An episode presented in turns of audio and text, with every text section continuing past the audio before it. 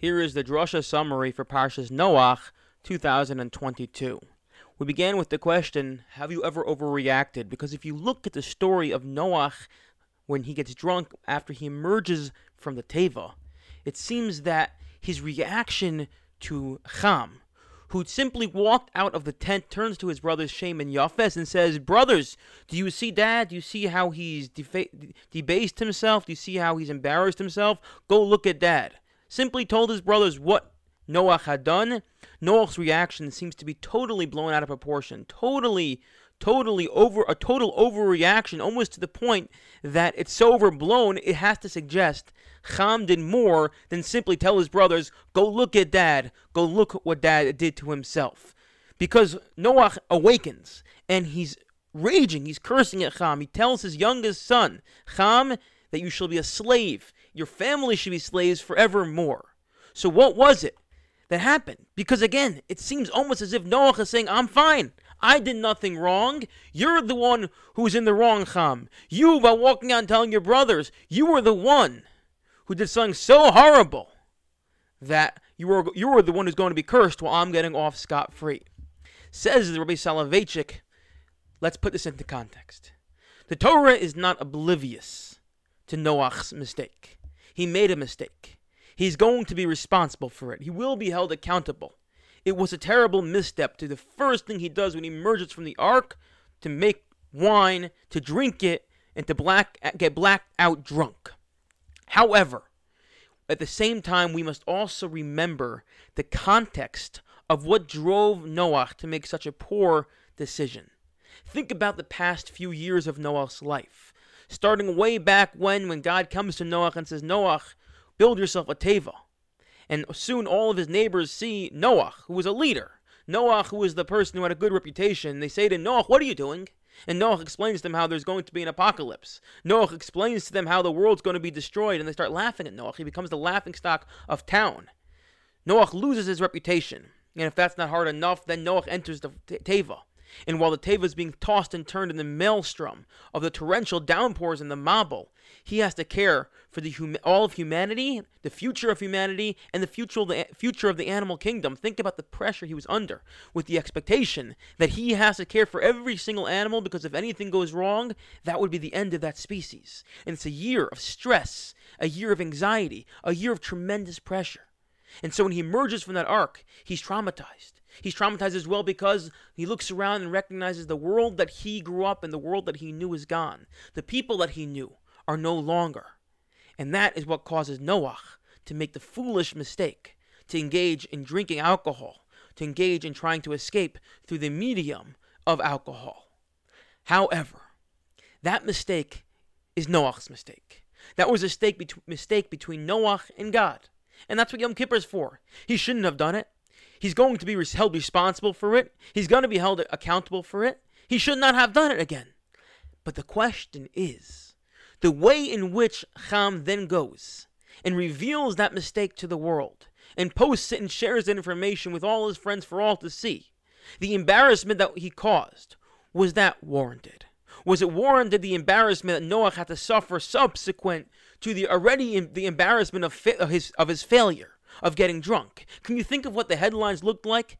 Probably something along the lines of Noach, the great savior of humanity, reduced to Ish Ha'adama, base man, to a man who's drunk. Across the headlines. You think everyone even knew about the context of what drove Noach, the anxiety that drove Noach, the pressure that drove Noach? Not at all. All they knew was that Noach had reduced himself to become this Ish Ha'adama, this earthly man, a person who had failed.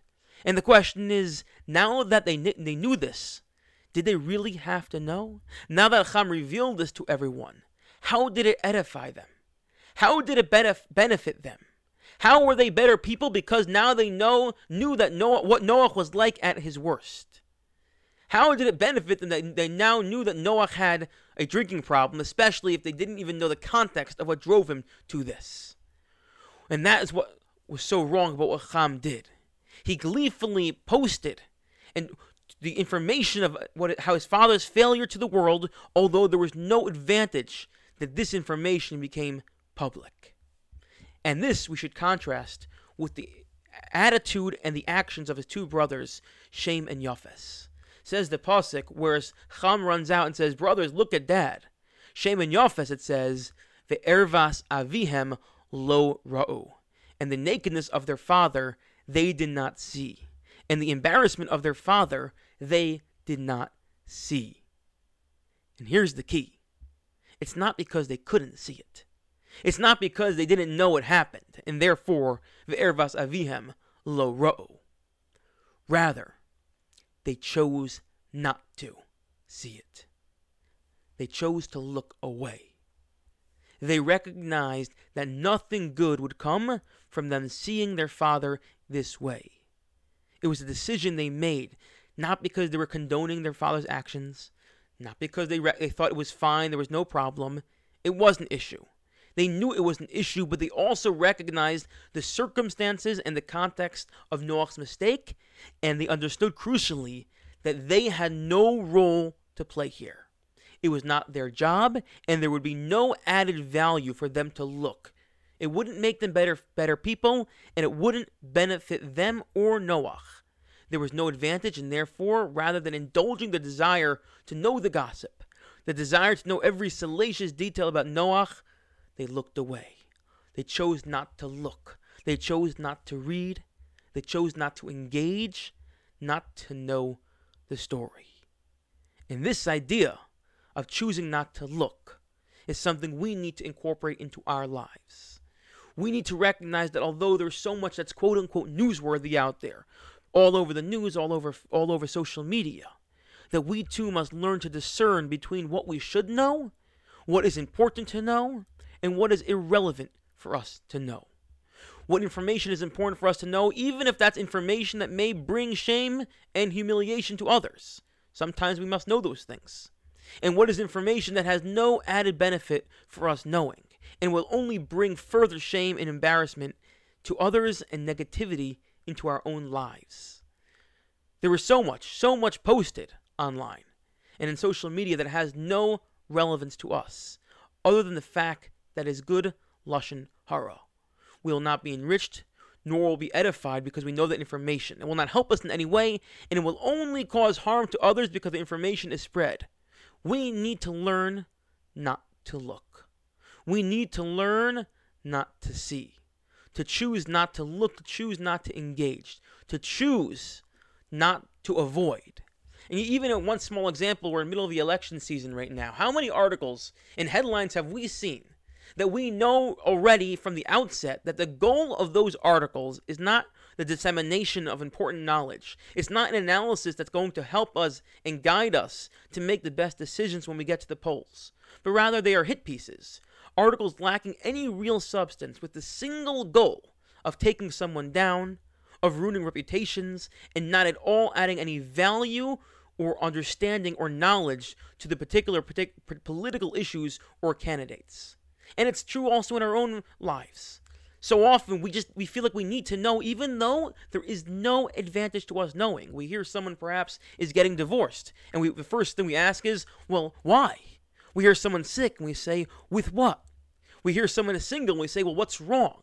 Information that will not benefit us, but we feel like we need to know. And therefore, like Shem and like Yafes, we need to make a conscious choice not to look, not to click, not to continue scrolling. And therefore, the challenge to ourselves is before we click on a post, before we read an article, before we forward ourselves or before we we send any message to say am i reading this? Am i reading am i posting this posting this because it will make me a better person? Because it will bring value to my life or am I reading this out of curiosity because it is juicy the way Lashon Hara always is? Because it is exciting to know about the dirt of others. And if it's the former, if it's going to make me a better person, then engage. But if it's not, then don't engage. We can choose not to see. We can choose to look away. We can choose to avoid. It's in our hands to act like Shem and Yafes and not to look.